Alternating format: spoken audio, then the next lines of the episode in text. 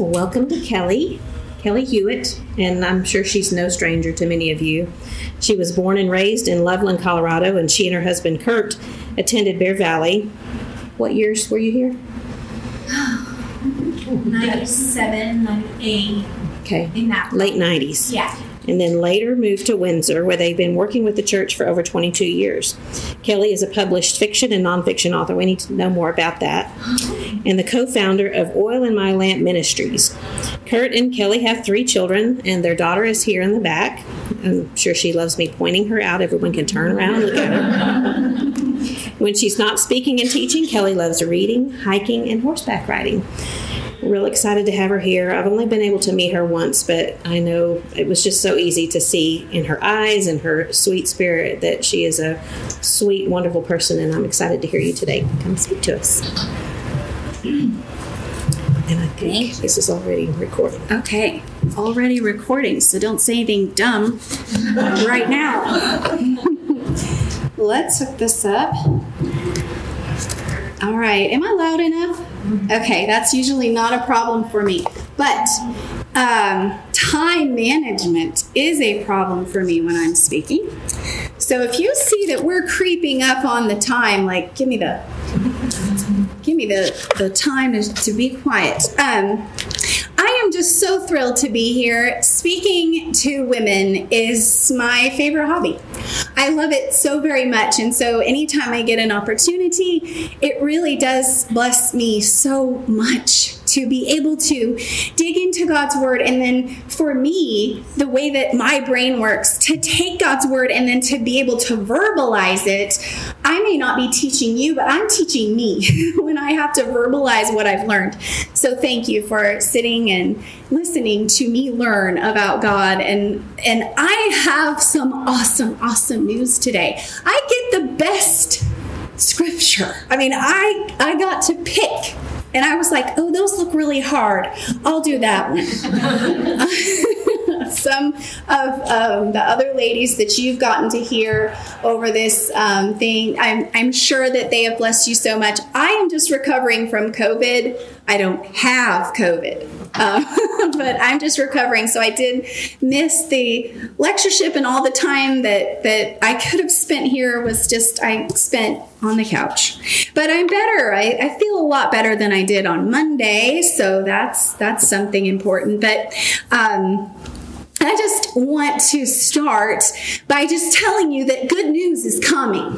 That's what we're here today to hear, and that's what I get to share with you. But I want to tell you a little story. Um, a long time ago, May 8th, 1945, probably before any of our time, this day will be forever remembered as VE Day. That's the day that we commemorated victory in Europe over Hitler's regime in World War II. It was the day that German troops all over Europe laid down their arms and surrendered to Allied forces. Where there had been bloodshed and fear, the deafening silence of ceasefire reigned over Europe. Now, the celebration, if you can imagine the celebration in Europe after a war that had decimated towns and cities and peoples, totally taken out millions. Can you imagine the celebration in London? London that had been bombed for years and struggled and lost her sons. The, the celebration, they say, was like nothing ever had been seen. There was bonfires, um, dancing in the streets, fireworks, impromptu parades that no one had planned. An estimated 50,000 people gathered in Piccadilly to celebrate victory. That's what they were there for. Barriers between race and class, they didn't matter. They didn't matter anymore. Neighbors and strangers embraced each other because they were celebrating something so longed for and so amazing. It was the end of the world's most terrible war. A few months later, on August 14th, the world celebrated again on VJ Day.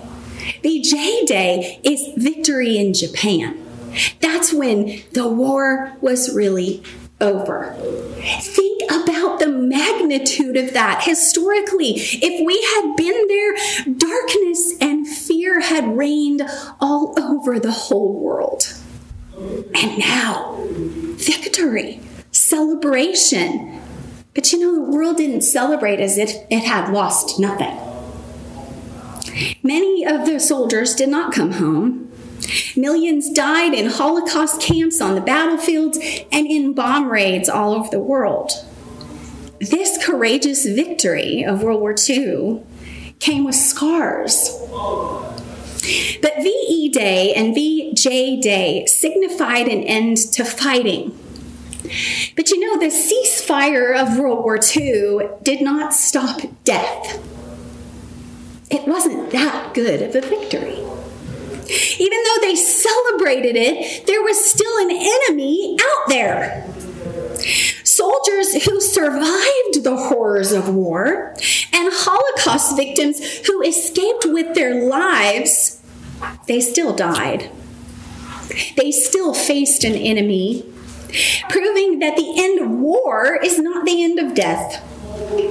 Because who can conquer death?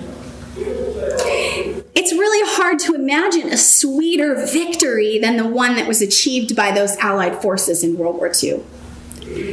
But I am here to tell you about a sweeter victory. One that conquers death, our victory in Jesus Christ. What an amazing thing that I get to talk about today. 1 Corinthians 15 54 to 57 is where we're going to be. Turn your Bible there. I'm going to quote it a couple of times. Um, I think my lesson has NASB. When the perishable puts on the imperishable, and this mortal puts on immortality, then will come about the saying that is written Death has been swallowed up in victory. Where, O death, is your victory? Where, O death, is your sting? The sting of death is sin. The power of sin is in the law. But thanks be to God who gives us the victory through our Lord Jesus Christ. That is some good, good news.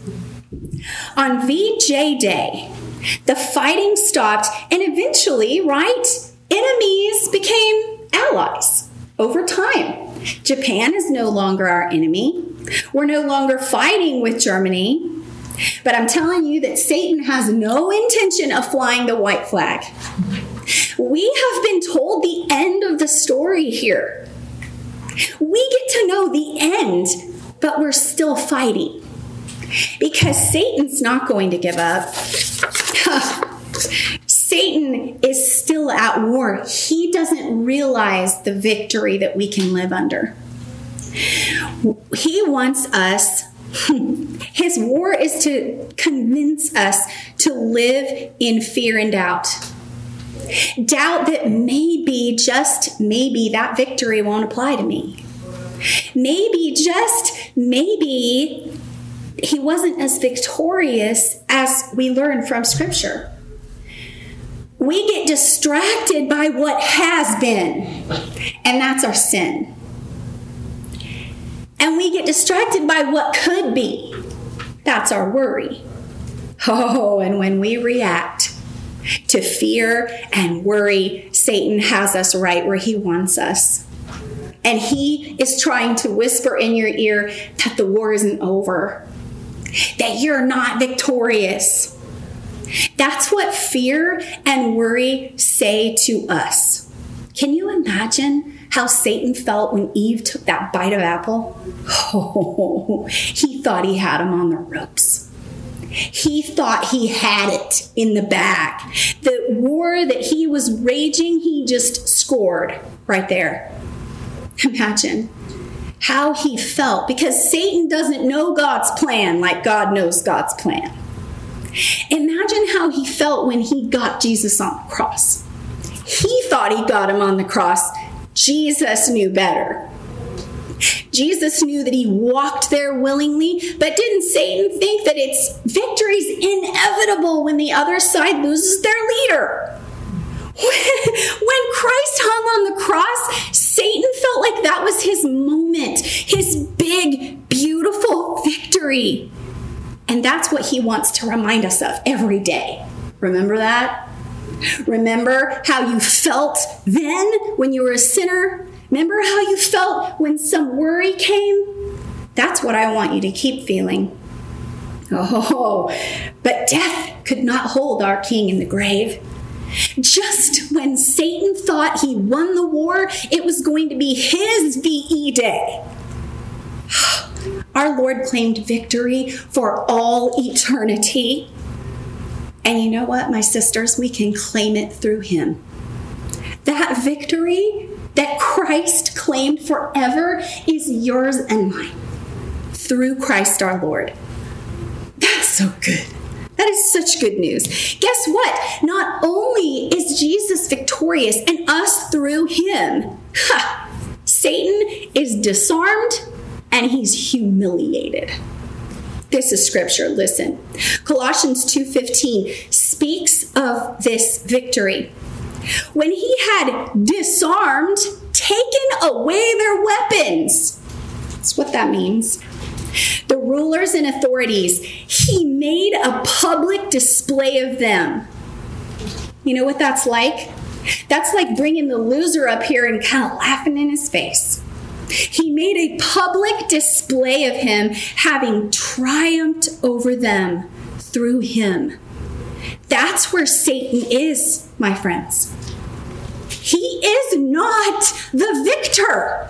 He's disarmed, has no weapons, He's humiliated because of Jesus Christ, the ultimate victor.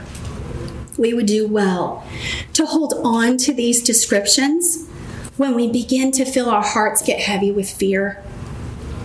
Because Satan doesn't have a weapon that can stand against God and against you. It's empowering, isn't it, to imagine the devil is disarmed? He's got nothing. That's Romans 8:31 to 34 that no weapon can remove us from the safety that we have in Christ. In his resurrection, Christ triumphed over Satan and death.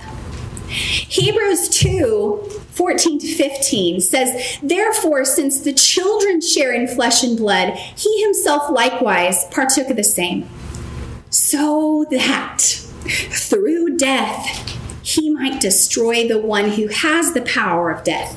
That is the devil, and free those who, through fear of death, keep that phrase in your mind, who through fear of death were subject to slavery all their lives. I want to talk about fear. I don't think it's a word that we've talked about until recently, maybe the last two years fears become part of our vocabulary a little bit more. But I want to talk about that fear. Where are we at? Let's look at the last part of the Hebrews verse. It says that those who through the fear of death, so what do they fear? They fear death, were subject to slavery all their lives. I want to remind you that fear is a source of slavery, it's a form of slavery when you live a life of fear. And I'm not saying that we don't maybe feel fear sometimes, but it's the direction our feet go when we feel the fear that matters. Because our emotions sometimes are like a roller coaster. There's a lot of things that make us feel things. We can't always act on those feelings. When we act in fear, Satan's got us right where he wants us. He's reminding us that we're his slave instead of a slave to righteousness. Instead of putting on the armor of God from Ephesians 6, we spend our time when we feel fear building bunkers, right? We take our eye off the mission and we say, hang on, I've got other things to do. My mission is to bring people to victory in Christ, but I got to put that on hold because some scary stuff is happening. I got to build a bunker. Remember the war and it's really scary and there's lots of bad things. I got to bu- I got to start building bunkers. We build these spiritual bunkers to protect us from what might happen. But we forgot that we already know the end of the story. We already know that victory has been promised us through Jesus Christ. Fear controls what we think, and then it controls what we do. And then it controls who we are. Fear is something that causes us to really guard ourselves. It causes us to, to build that bunker around our heart. We try to stay safe by doing the things we've always done. We start asking the what ifs. What if my child gets sick? What if I can't pay the mortgage? Oh, this is me. What if I make a mistake? What if they don't like me? What if I can't go back? What if God's grace isn't enough?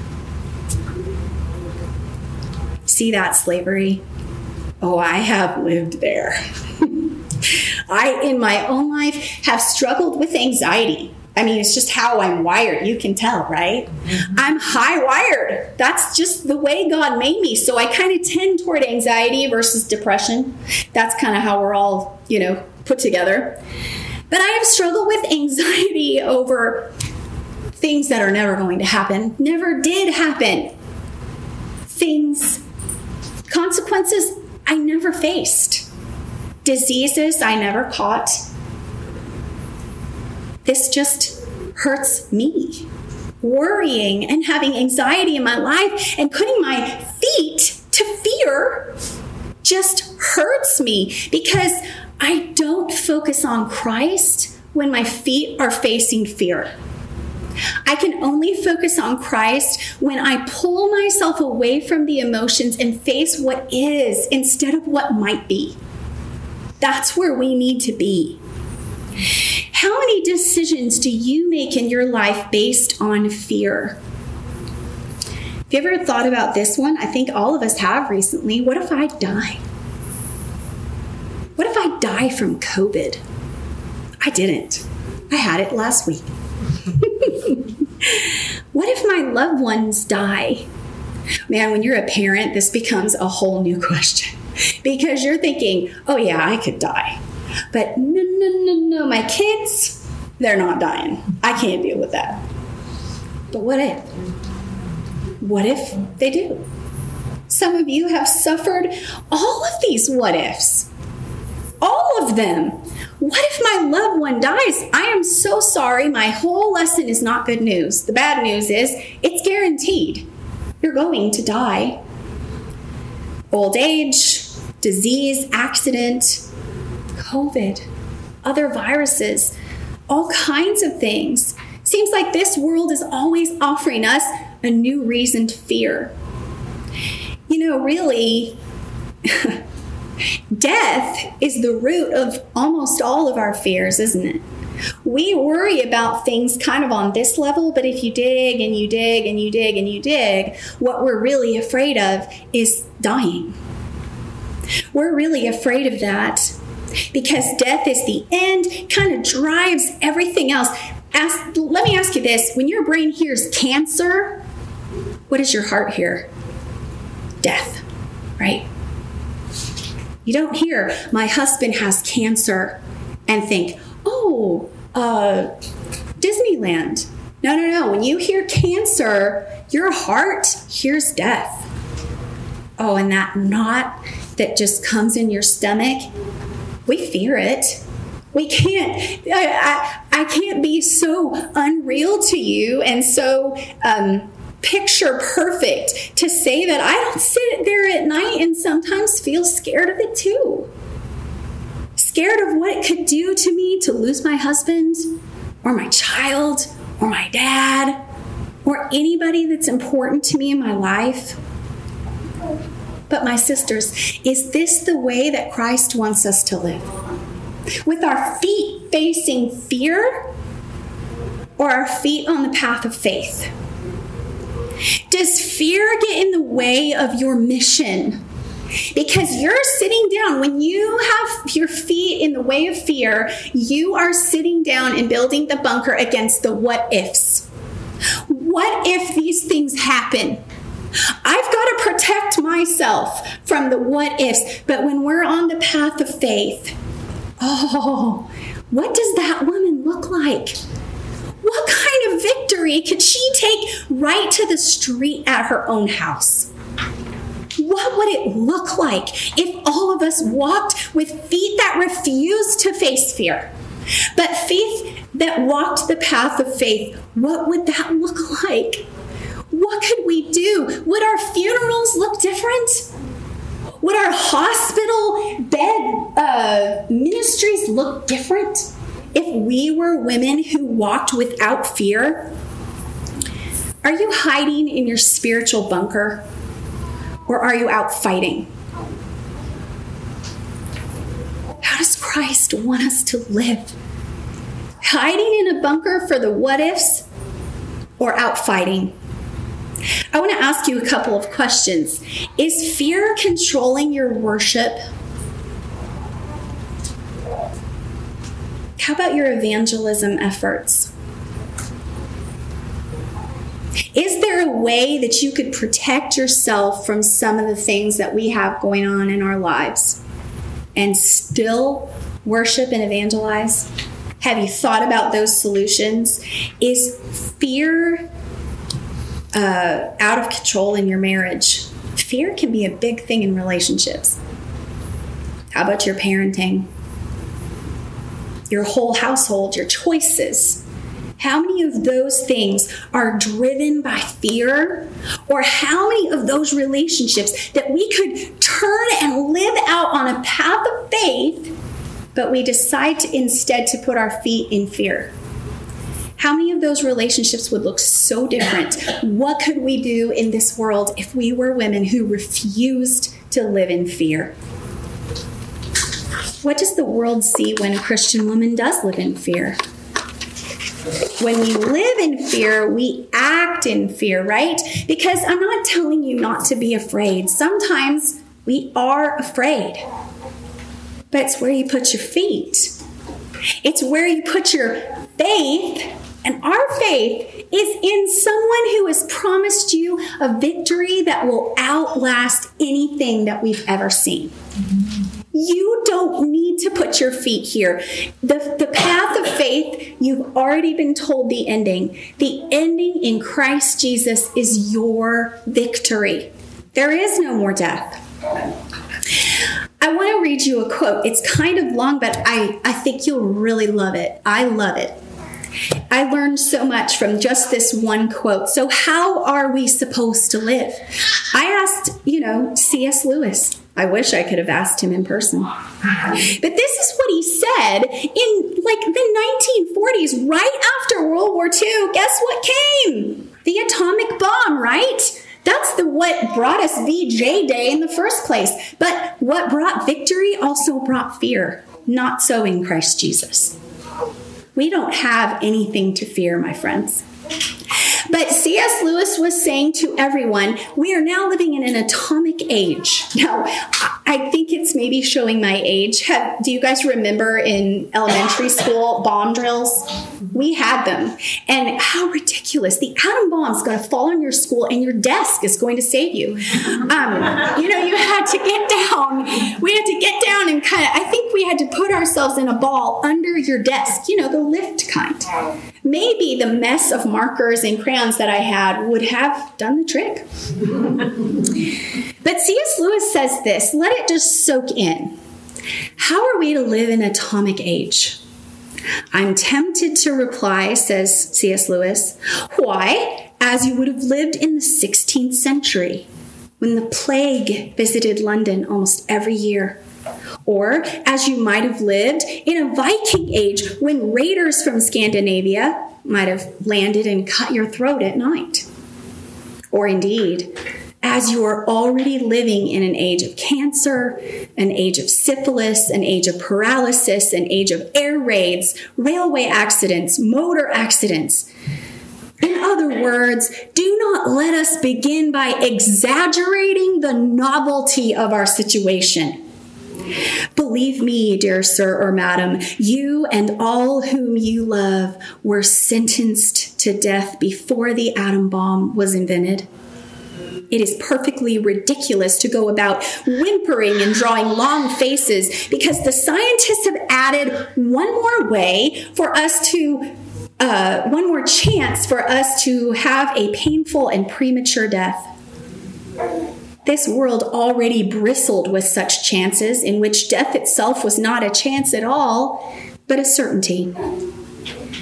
If we are going to be destroyed by an atomic bomb, let that bomb find us, if it comes, doing sensible human things, praying, working, teaching, reading, listening to music, bathing the children, playing tennis, chatting to our friends over a game of darts, not huddled together like frightened sheeps who all think about bombs. They may break our bodies. A microbe can do that, but they need not dominate our minds. That's good, isn't it? When Jesus comes, where are you going to be? In your bunker? Hiding from all the what ifs? And the when, what will happen? And the oh no. No, no. No, my sisters, we need to be fighting, standing, when hard times come and we find ourselves cowering or running in the opposite direction, I want you to remember that all you need to do instead of change direction, lean. Just lean. Remember that we can lean into Jesus, that He's won the war, that the work is done, that Satan is disarmed, He's humiliated our bodies will die, but our souls will live on. We do not need to fear what might be because Jesus has told us what is. Mm. He is the victor over our last enemy. Our last enemy is not in Afghanistan, it's not in a virus, it's not in a bacteria, it's not in the heart of your neighbor. Our last enemy is death, and through Jesus, we can begin to live joyous lives in the face of anything that might come. The time has come today to conquer fear, to embrace truth, and never let Satan cause you to forget what Jesus has done do we have victory over death through Jesus Christ? Yes. Consider 1 Corinthians again, 15, 54 to 57. Death has been swallowed up in victory. Say it in your heart. Where, O oh, death, is your victory? Where, O oh, death, is your sting? The sting of death is sin, and the power of the sin is the law. But thanks be to God who gives us the victory through our Lord Jesus Christ. Did you catch that? Thanks be to God who gives us the victory. We can be women who look death in the face. And we can laugh because it has no power. No power. Don't you love that? Doesn't that change the way you live today and tomorrow and forever because God told you the ending? Sin doesn't separate us from God because of the sacrifice of our Lord. Death, doesn't it, becomes kind of a friend when we consider that death is our vehicle to life in Christ Jesus. Christians, we're still going to die. But death has lost the sting because the sting was sin, right? The part that makes death so terrifying is the, the part that says you're not going to be with God. You have to be separated because God can't be around sin. Oh, victory. Victory in Jesus. Fear no more, my sisters. Fear no more. I believe that we could adopt the anthem of the words of Jesus in John 11 25. Jesus said to her, I am the resurrection and the life. The one who believes in me will live, even if he dies. Even if he dies. We have the promise of life after death. Straighten your shoulders. Lift your chin in defiance of the enemy and prepare for victory. Because it's a battle Jesus has already won for us. We must fear no more. But what does this fearlessly victorious life look like? 1 Corinthians 15 58, if you keep reading in that verse, it tells us what it looks like. This is our command from Paul. Here's his therefore. My beloved, because you're victorious, because you already possess victory over death, because death is not going to cause you fear anymore, because of this, this is what you're going to do. My beloved brothers and sisters, be firm immovable, always excelling in the work of the Lord, knowing that your labor is not in vain. Be firm. Be firm. Is there a magic formula for firmness of character? I'm afraid there isn't. I've looked for it. Wouldn't that be nice? The firmness of character vitamin every day. I'm terrible about taking my vitamins, so that might not help me anyway. We can only stand firm. I want to remind you so much of my Christian life has gotten all boggled up in Kelly thinking she stands firm. Kelly has no firmness. I have no spine, okay? I have nothing without Jesus Christ. If you want to be firm, do not look to yourself. Look to the rock. That's where we find firmness. The power of the Spirit working in us is what gives us the victorious life. When it feels like Satan has won, we must stand firm and be immovable in the knowledge that Jesus Christ has already claimed victory over death. In Him, we will also claim it. Have you ever noticed that the armor of God from Ephesians 6 doesn't really cover your back? Think about it. You've got your helmet, you've got your breastplate, you've got your shoes, you got, you know, your belt maybe covers a little of your back. But you know what? It doesn't cover your back. Wait a minute. What's wrong with this picture? I'll tell you. This is my theory. What does Wayne say? You know, Burger 3 2. This is Hewitt 3 2. I don't think that we were made to turn our backs when we fight. I don't believe that we don't have protection from our backs because Christian women weren't made to turn tail and run. We're made to stand firm. We're made to face the problems. We're not made to retreat. Don't give Satan an advantage by turning your back on him. Don't give Satan an advantage by turning your back on the rock that makes you firm.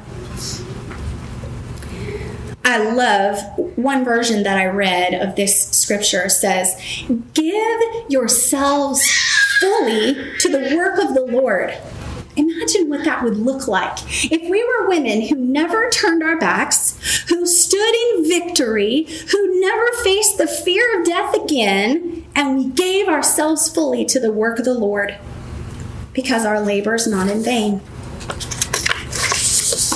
A fearful woman shrinks back from the work that God calls her to do because she's safer in her bunker. She's a slave. But God's woman gives herself fully to the cause of Christ. We all have to ponder what that means for us. Where God has blessed us or equipped us, we all have to say, Am I doing what God has blessed and equipped me to do? Am I giving myself fully to the work that God has called me to do?